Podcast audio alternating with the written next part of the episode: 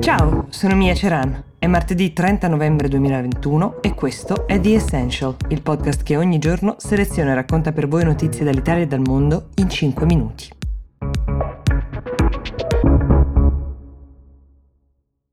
La notizia che sta rimbalzando un po' ovunque in queste ore è quella delle dimissioni del CEO di Twitter, Mr. Jack Dorsey. È l'uomo che nel 2006 ha cofondato questo social network. Si tratta di un uh, uomo di 45 anni, dagli occhi azzurrissimi, barba lunga, un po' da profeta. Forse avete visto il suo volto nei giorni in cui si difendeva dalle accuse dei politici americani per aver diffuso con il suo social, questa era l'accusa, disinformazione, fake news e giudizi uh, non esattamente imparziali. In realtà se ne parlava da molto tempo di un suo passo indietro. Nel 2020 il fondo Elliott, che detiene una cospicua parte delle azioni di Twitter, aveva già chiesto uh, di fatto le sue dimissioni. La richiesta era di avere a capo della società qualcuno che non avesse altri impegni e arriveremo a capire quali sono gli altri impegni.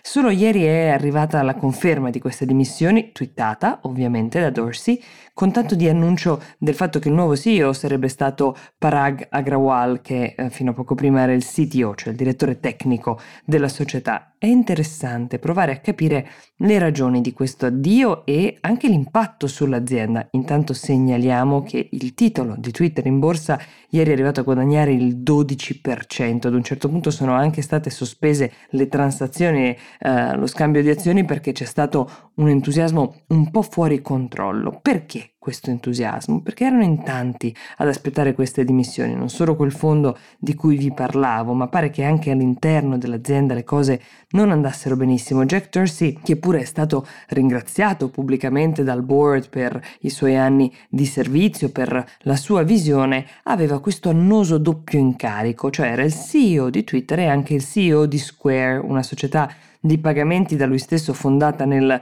2008 in un periodo in cui si era allontanato da Twitter, una società di grande successo e qualcuno sostiene che questo successo fosse dovuto anche all'impegno profuso da Dorsey nello sponsorizzare le criptovalute. Lui è sinceramente convinto, almeno così dice, che i bitcoin possano portare la pace nel mondo. A giudicare da come è cambiato decisamente il rapporto degli elettori con i politici, Dorsey ha ragione nella sua incrollabile fiducia nel fatto che la tecnologia possa cambiare. Ricordiamo che Trump, l'esempio più eclatante, ma non l'unico, perché Dorsey ha avuto modo di intervenire anche in uh, altri paesi e ve l'abbiamo raccontato qui su The Essential, però Trump stesso aveva usato proprio Twitter per bypassare i media tradizionali fino al momento in cui è stato bandito dal social. Erano ovviamente i giorni degli eventi nel Campidoglio a Washington DC. Difficile dire se come Dorsey dichiara, sia stata una sua decisione o se le pressioni erano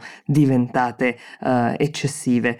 Ha soltanto 45 anni e sicuramente una grande capacità di trasmettere la propria visione. Chissà che non gli riesca ancora una volta di cambiare il mondo come ha fatto in passato. È mancato Virgil Abloh. È un nome forse non noto a coloro che operano al di fuori dell'industria della moda, però ve ne parlo perché si tratta dell'uomo che ha aiutato con il suo esempio la comunità nera a pensare di poter sognare e conquistare il mondo della moda. Lui si è spento per un cancro a soli uh, 41 anni. Perché questa figura è stata così importante? Perché lo è anche fuori dai confini dell'industria in cui lavorava? Perché è entrato in un mondo in cui era Molto raro incontrare qualcuno con il suo background, aprendo di fatto le porte a tutti coloro che lo hanno seguito, pur provenendo magari da uh, comunità marginalizzate, non solo quella afroamericana. Qualcuno paragona la sua figura nel mondo della moda a quella di Obama nel mondo della politica, cioè l'arrivo di una persona che, pur non venendo da un background povero o dal ghetto, però incarna una possibilità che si apre per una fetta di persone che fino al giorno prima non credevano possibile che un afroamericano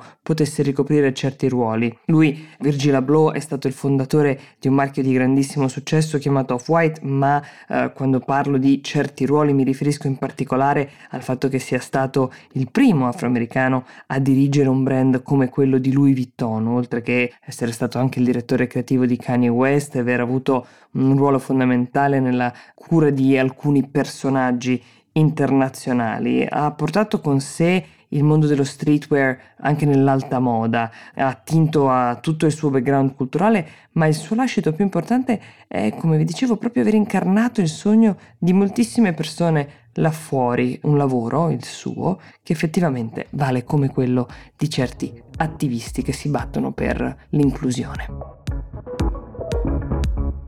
The Essential per oggi si ferma qui, io vi do appuntamento domani e vi auguro una buona giornata.